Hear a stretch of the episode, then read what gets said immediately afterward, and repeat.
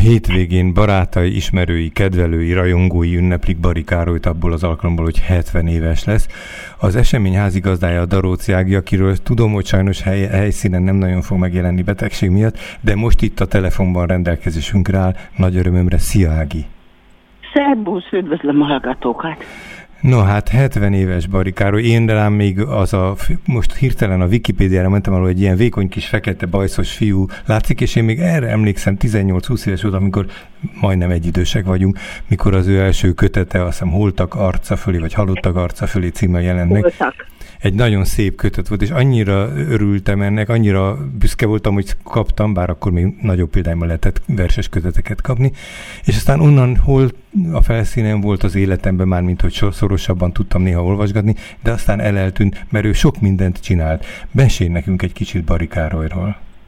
Valóban Bari Károly, aki 52. október 1-én született, nem volt még érettségizett diák sem, amikor megjelent az első kötetet, ha jól mondom, 1969-ben. Nagyon nagy felzúdulást keltett, arra emlékszem. Olyan nagy sikere volt, hogy rögtön két példa, másodszor is kiadták.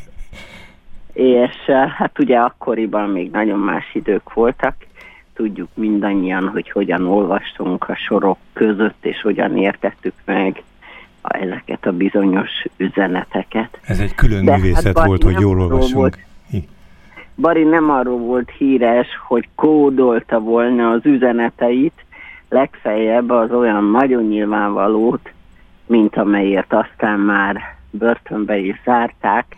No. Ez az 1972-ben írott Vajda János közkatona imája a gyontatószékben Petőfi Sándor halhatatlan lelke előtt. Hm.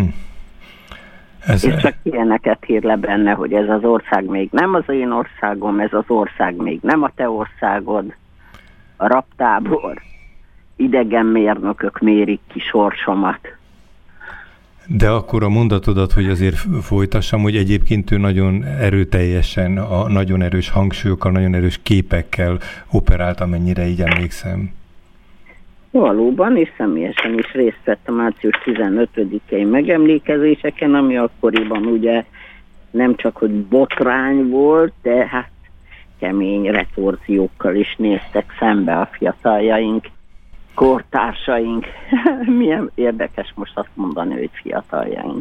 Vállalás, hogy a, a legárvább sorból, a, a falu legszéléről, a legnagyobb nyomorból érkezett fiatalember nem egyszerűen a saját kitaszítottságáról beszél, arról, hogy fogadjatok be, mert sokan várjuk a kapukon kívül, hogy bizalmatok részkrajcárjaival megajándékozzatok, de egy egész ország nevében a hazám, vagy a hazánk, vagy az azonosítás című versében ezek mind kitűnően letapogathatók, nem véletlen, hogy a magyar líra egyik megújítója, Juhász Ferenc és Nagy László után az ő képei jutnak eszünkbe, hogyha a 70-es évek magyar lírájáról beszélünk.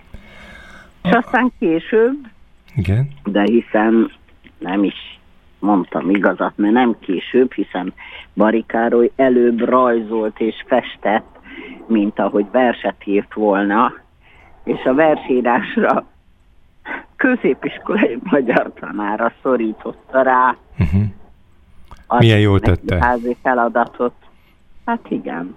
És aztán egészen fiatalon annak a, hogy is mondjam csak, méltóság teljes, büszke öntudatnak birtokában, hogy minket népként, cigányként is ugyanolyan méltóság, emberség illet, mint másokat, elkezdi felgyűjteni a cigány népi folklórt, és jegyzetel, végtelen türelemmel, akkor is, hogyha nem ért szavakat, hosszú levelezésekben kéri a kifejtését, és aztán ebből a több mint 40 éven át folytatott, senki által nem támogatott munkából több kötet is születik.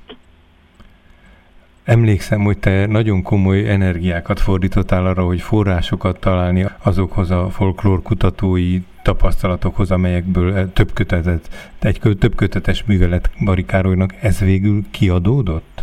Igen, nagy nehezem. Uh-huh. Ugye 1985-öt írtunk, és a Gödöllői Művelődési Központ Varga Kálmán segítségével megjelentette a tűzpiros kígyócska a gondolatkiadónál megjelent eredeti szövegeit. Vagyis Barikároly műfordításában, gondozásában és rajzaival kísérve megjelent egy gyönyörű szép kötet, de az eredeti nyelvi szövegek hiányoztak. Hm. És hát ne felejtsük egy pillanatra sem. Ebben az időben mi még javába betiltott nép voltunk. Hol mi akadémiai tudósok azt hirdették, hogy a mi nyelvünk alkalmatlan kommunikációra. Ezért is éreztem úgy, hogy mindent meg kell tennünk azért, hogy ezeknek a gyönyörű műfordításban és zseniális uh, magyarításban uh, megjelent uh, eredeti folklórszövegeknek az eredetiét is ki kell adni, és egy ilyen vékony, fűzött kis a füzetecskében sikerült közreadni Gödöllön. Uh-huh.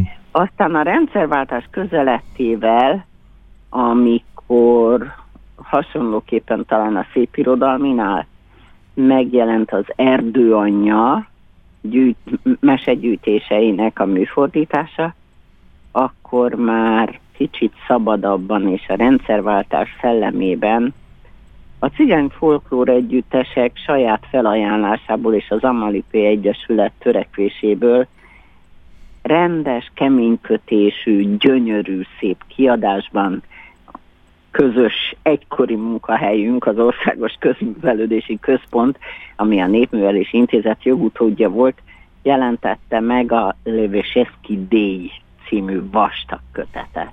Ez magyarul mit is jelent? Az erdő anyja. Ja, igen, igen. Jó, hogy, hogy az eredeti szövegeket is közreadtuk. Uh-huh.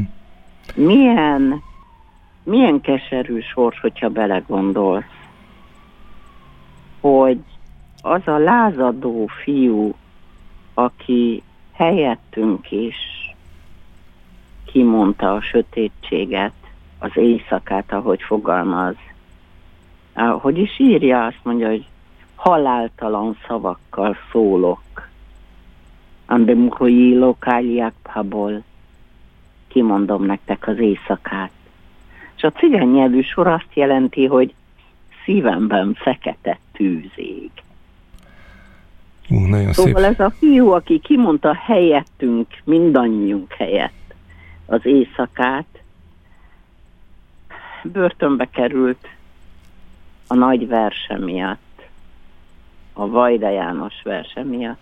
Képzeld el, hogy nem volt csak 41 néhány kiló, erőszakkal feltáplálták mindenféle béta injekciókkal, hogy elérje az 50 kilót, és az 50 kilós katonai felszerelést is tudja cipelni, megaláztatások rengetege várt rá.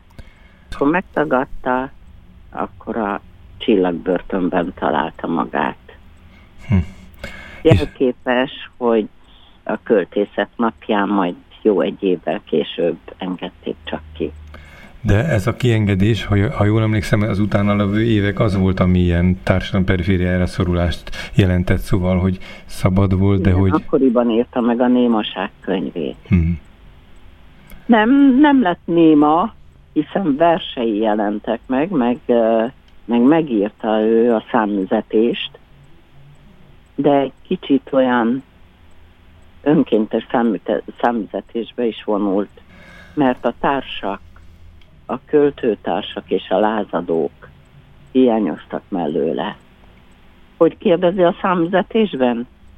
Akad egy közöttünk, aki a vihar jégforgácsokkal teleszort szakállára szivárvány borotvát élesít. Hm. Hát nem nagyon akad. Vagy legalábbis nála bizonyára nem jelentkeztek. hogy harcos társak legyenek.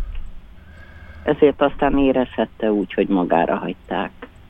Hogy csak befelé fordulva számíthat csöndre, megértésre.